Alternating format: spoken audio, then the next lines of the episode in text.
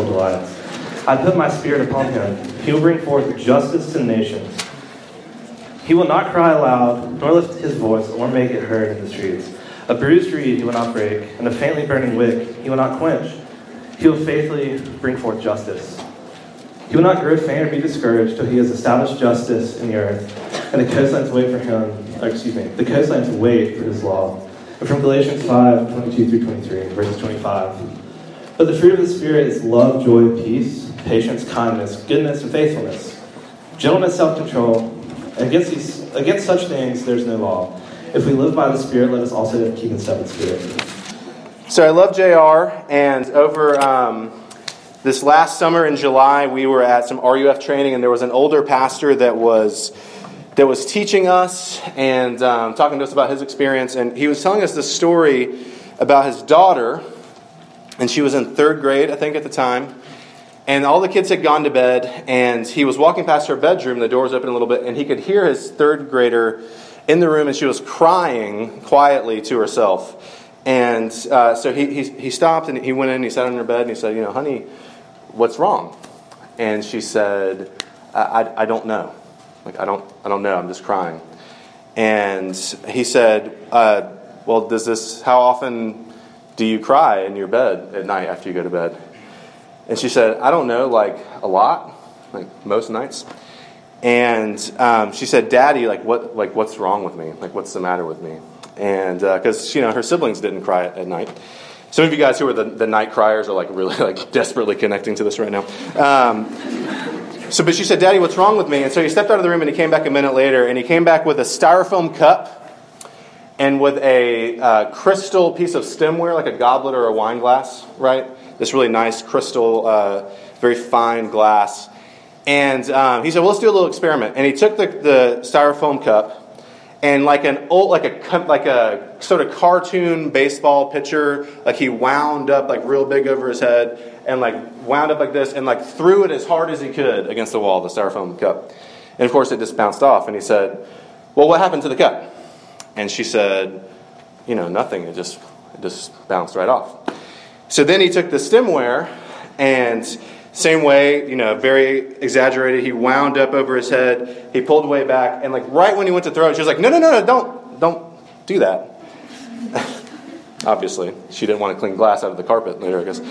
And he said, "Well, why, why not? What, what would happen to, to this cup?" And she said, "It would, it would break into a thousand little pieces." And he said, "Exactly." You know, uh, he sat back down in her bed and he said, "Some people are like the first cup." You throw them against the wall and they can bounce off and they can continue being like they are. And he said, You are not like the first cup. You're like the second cup. And you're like the second cup because you're my child and I'm like the first cup too. And he had been being very honest with us about his depression and his anxiety. And he asked her, he said, Is there anything wrong with this glass? And she said, No. He said, That's right. It's exactly how it was made to be and it's beautiful. But with glasses, you have to be very gentle. You have to be gentle with yourself, and other people have to be gentle with you. And this semester, we have been looking together at what does it mean to be a full functioning human being? What does it mean to be human in the fullest sense of the word? And what we've been discovering is to be fully human, we would have to be like Jesus. Because Jesus lived the human life in the most beautiful, robust, full way. And what happens when we come to know Jesus, we come to trust him by faith, God begins to make us more and more like Jesus, to make us Christ like. And what that looks like is what's on your sheet in Galatians 5, what Paul calls the fruit of the Spirit love, joy, peace, patience, kindness, goodness, faithfulness, gentleness, and self control. To become fully human, we must begin to exhibit these characteristics in our lives and look and begin to look like Jesus. And tonight we're on gentleness. And gentleness is the part of the fruit of the Spirit that is the most mysterious to me, um, mostly because I'm not gentle. Uh, if you've been around me or with my children, like I'm gentle with you at coffee on like a Tuesday morning.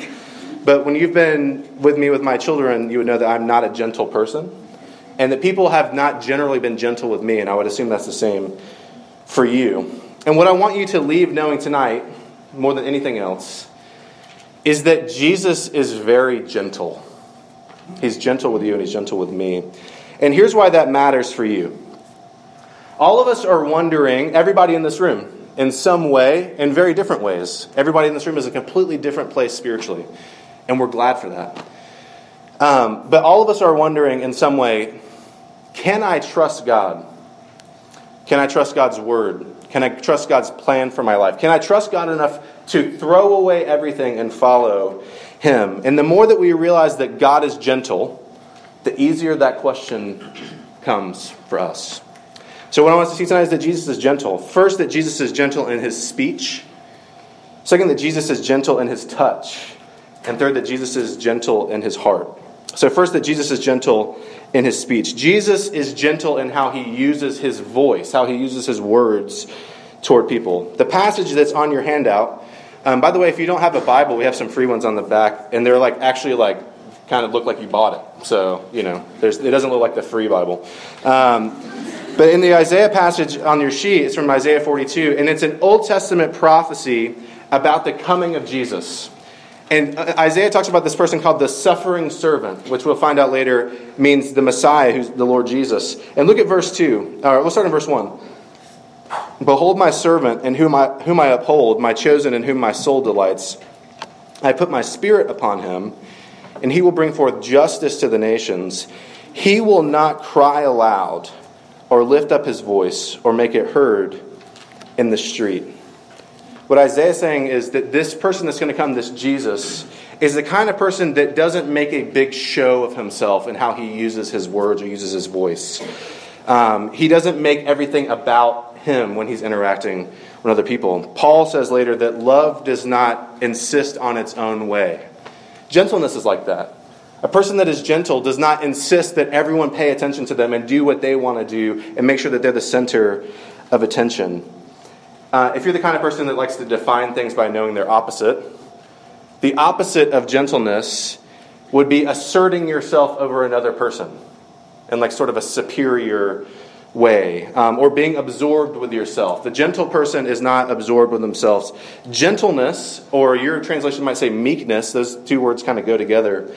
It really means that you intentionally don't draw attention to yourself Okay, that you're, you're content to sort of decrease your voice to let other voices come up. And, and Jesus, when, when he came, we, we knew that this is how he was. He didn't arrive with fanfare. If you think that Jesus himself, he's the Son of God, and uh, he lived with God forever, he was the one that created everything, who spoke, using words, spoke the entire of create the entirety of creation into existence.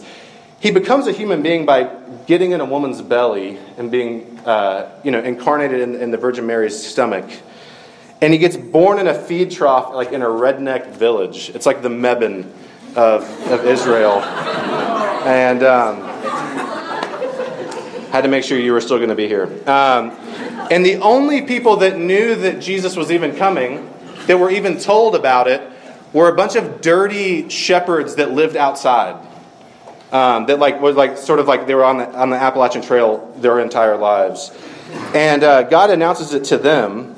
But the only people that know are these sort of dirty shepherds in this redneck village. And next week, our um, Garrett, uh, who works with us, he's going to tell us about when Jesus, who is the King of the universe, comes into Jerusalem at the Passover. He rides on a baby donkey, like an old nasty baby donkey, and nobody noticed. It's kind of amazing that God Himself becomes a human being, and basically nobody even takes the time to notice. He was intentionally local and limited.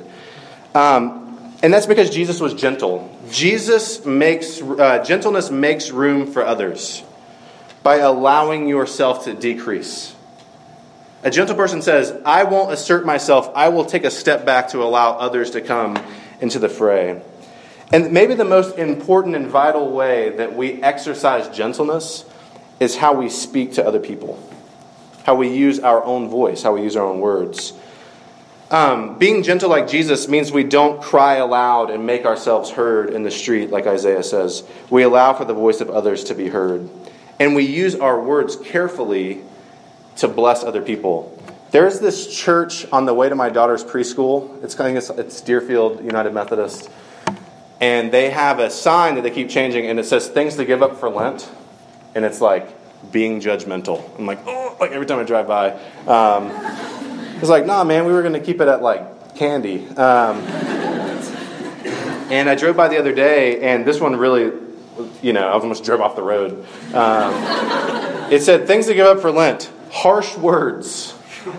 Um, because I, I, I peddle harsh words. And uh, when we gossip or use harsh words or insist on being right, we basically crowd out the possibility for gentleness with other, with other people. And what I want us to see is that gentleness can actually be healing and restoring in people's lives. As we see that in Jesus' speech, we are not really going to dive into how Jesus used speech, because I think we see more clearly Jesus' gentleness in his touch. That Jesus is gentle in his touch. Jesus used his touch to heal. Now look, look at verse 3. Um, a bruised reed he will not break, and a faintly burning wick he will not quench.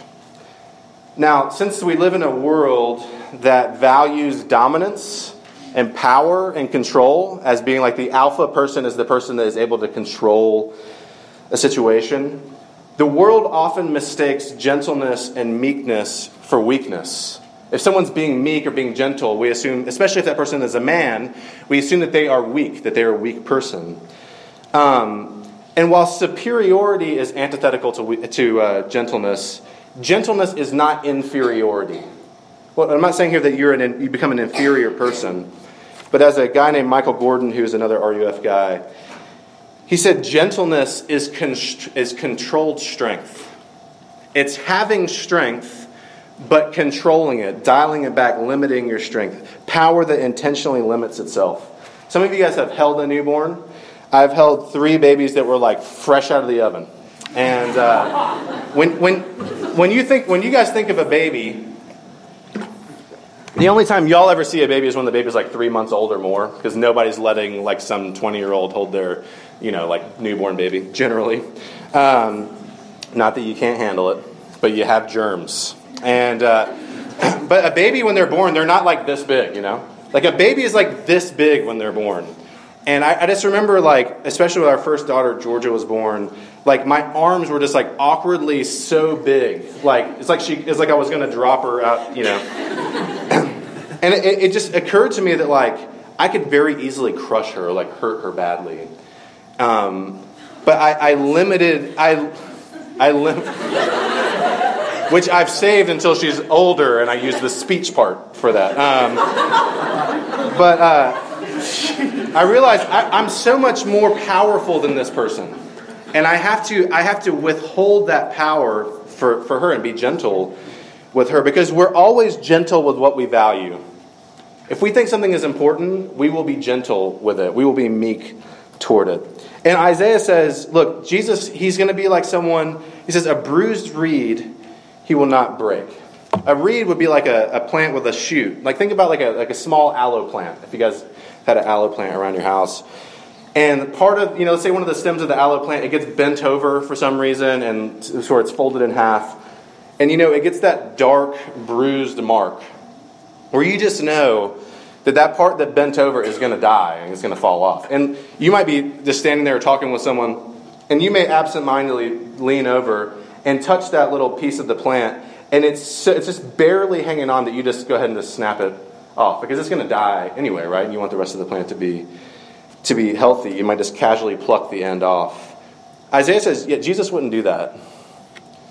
Jesus would not only not pluck that off, Jesus would support the part, this part of the plant and gently, because it would be so easy to break it, gently allow it to be nursed back into life and into usefulness again. Because an aloe plant, of course, it heals burns.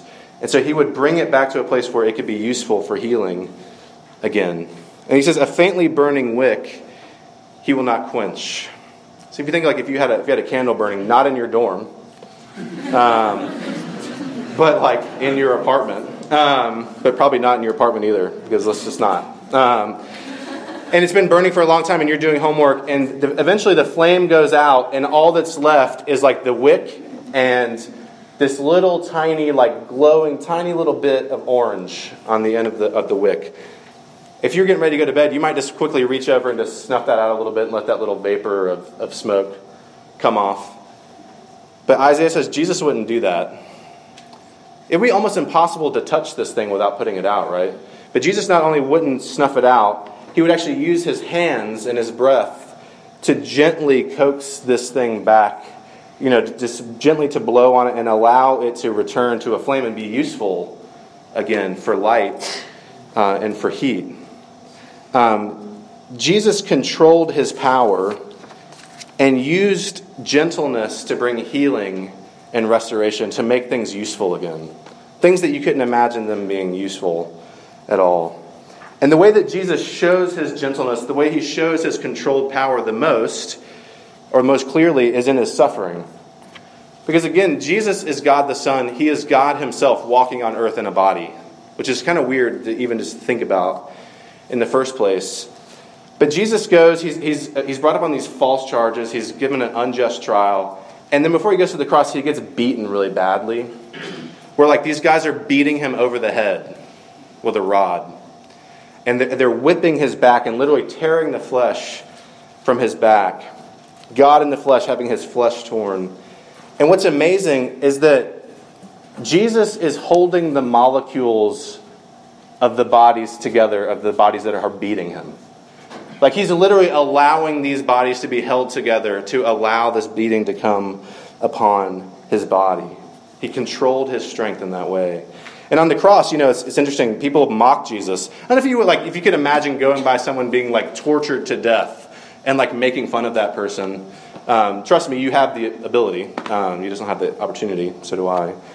Um, but they would go by Jesus and they would say, "Yeah, if you're God, if you're the Messiah, like you're so powerful, like why don't you just come down?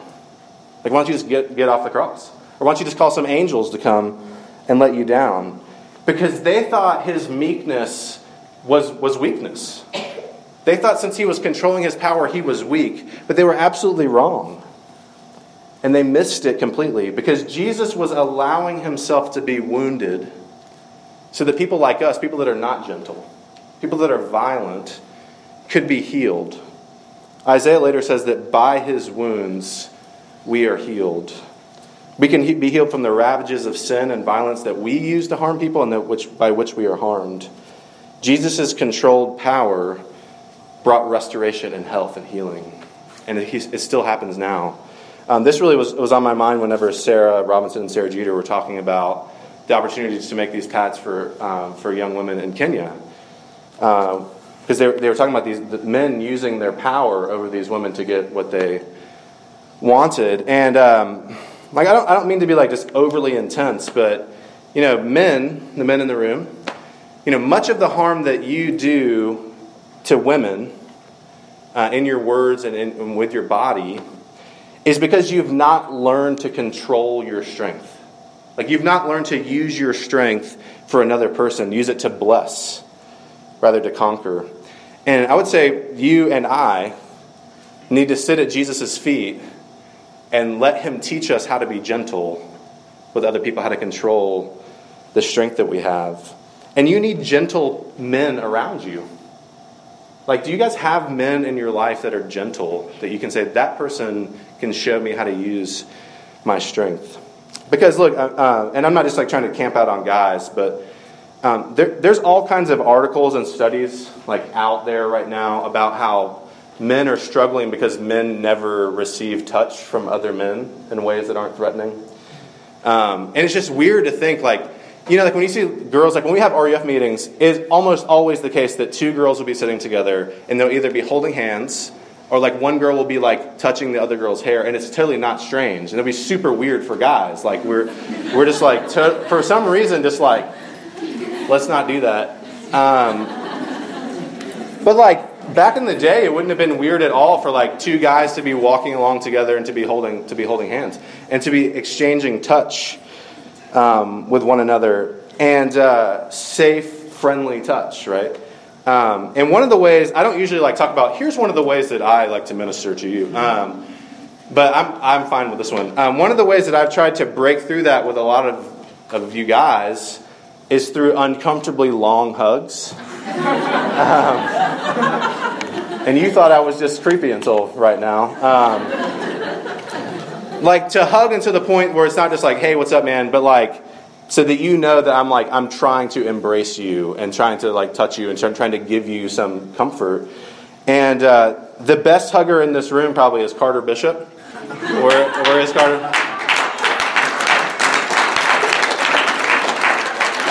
Who has recently started pulling back on his hugs, and I just told him that before this meeting, and he said it's because I'm too needy for hugs now. Um, but like, but Carter has blessed me like with that safe touch, like a sense of gentleness and care with his touch. And look, like a lot of y'all are are bruised, and you feel like I'm not going to be useful anymore, um, or you're like almost completely burned out, and you're like, there's no way that I'm going to be revived. Like I'm just, I'm barely here. And what I want to tell you tonight is that Jesus loved to touch people. And he used to, he loved to touch people, and his touch healed people. Um, it's kind of amazing because, again, this is God. This is like the one that takes all of space and wraps it around himself like a garment, becoming like this local one human being. And he loved to touch people, like God loves to touch people. Um, Luke chapter 4 says, When the sun was setting, all those who had any that were sick with various diseases brought them to him, and Jesus laid his hands on every one of them and healed them. Not just people, but like sick people, like sick people that nobody touched because they didn't even understand how germs work. They're just like, we just have to put that person away and never touch them again. Um, Jesus, uh, Jesus held when Jesus held this girl's hand. It was God holding the hand of a little girl who had just died and sitting on her bed, and he gently called her back to life. But I love this says that he held her hand and and he spoke gently with her. It was God when, when Jesus took a little child and he put the child on his lap in complete safety and bounced the child on his knee and said, You got to be like this little child if you're going to follow me. Uh, it was God stretching out and touching a man with a skin disease that made him untouchable in his community. Jesus was the one that broke through and laid his hands on him. And uh, one of the most amazing parts of Jesus touching people is Jesus with his disciples got down on his hands and knees and took a basin of water and touched the feet of other men who had nasty, stinky feet. He washed their feet. Like, do you know how awkward it is to touch another person's feet? Like, I've been married for almost nine years and it's still awkward. So, like, you know, like, like, oh, what's on your foot? I'm like, don't. Um, uh, he took the feet of his disciples and he tenderly and gently washed everything off. And he had a towel around his waist. And he took the towel and he dried off their feet. That was God touching people's feet and drying them with a, with a, with a towel. God touching human flesh. It's amazing. Always safe, always appropriate, always gentle, controlled strength to touch people. Not weakness.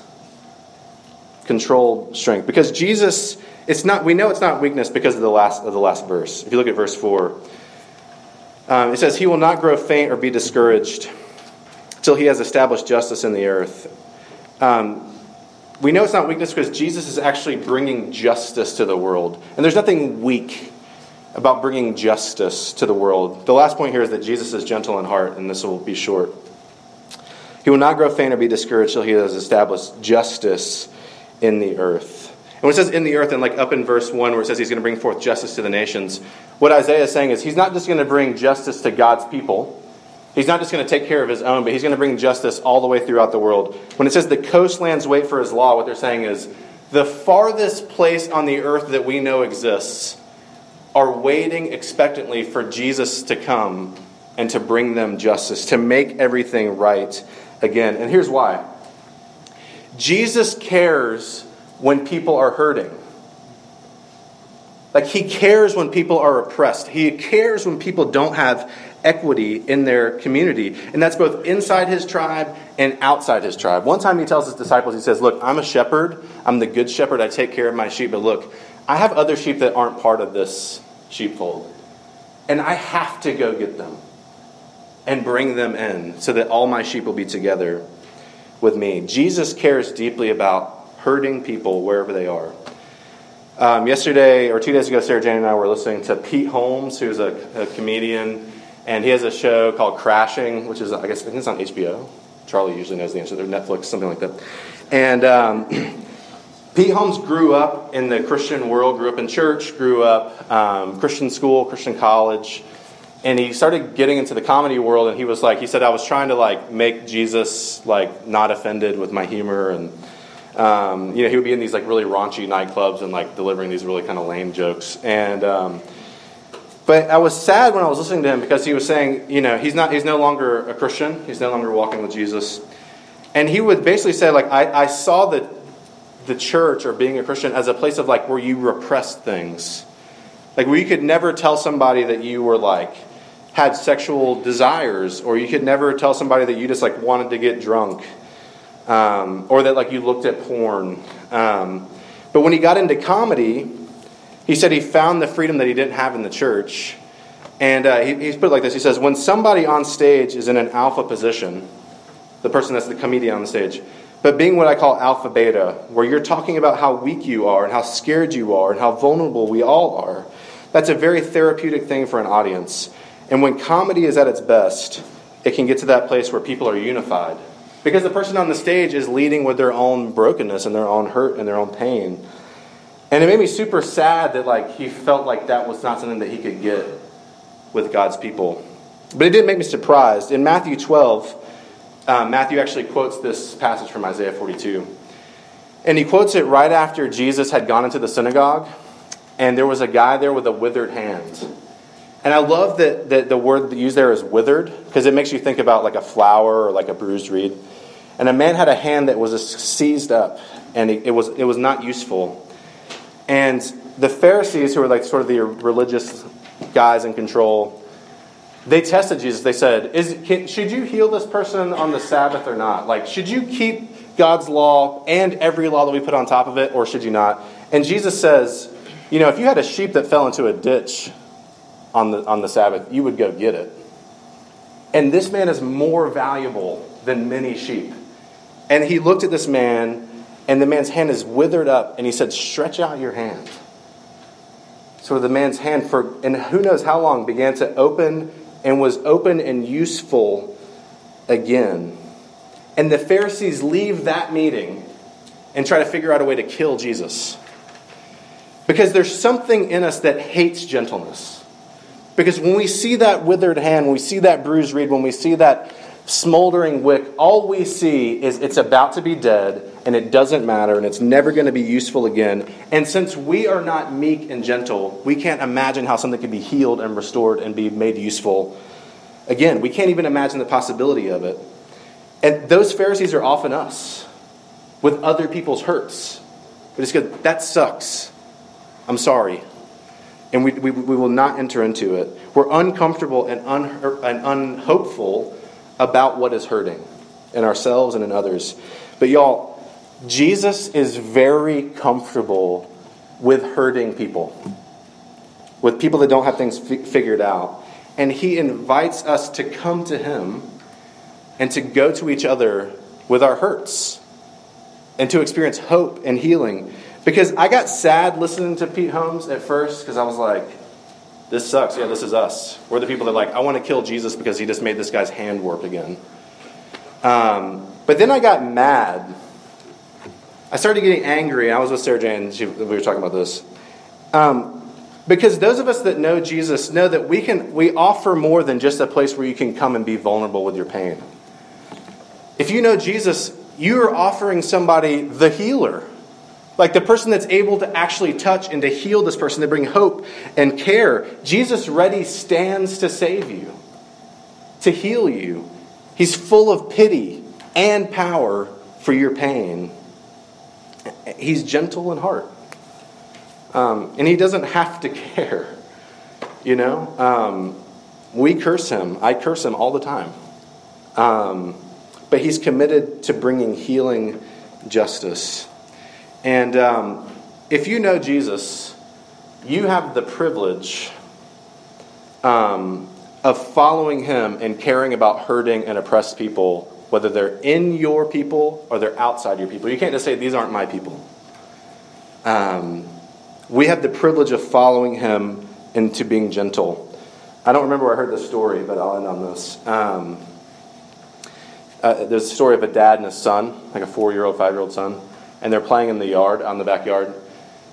And uh, they found a beetle that was like crawling around, you know. And uh, because kids are low to the ground, and so they notice things that are going on on the ground. The grown ups are all up here, all up with our, you know, snooty with our nose in the air. And uh, they see this beetle, and they follow this beetle around for like an hour. You know, like putting a stick in front of it, and the beetle crawls over it, you know, and crawls over their hands, and like it's so cool. Like in the light has this color, and then you know, and they, they follow it around for like an hour, and they're just having such a good time with it.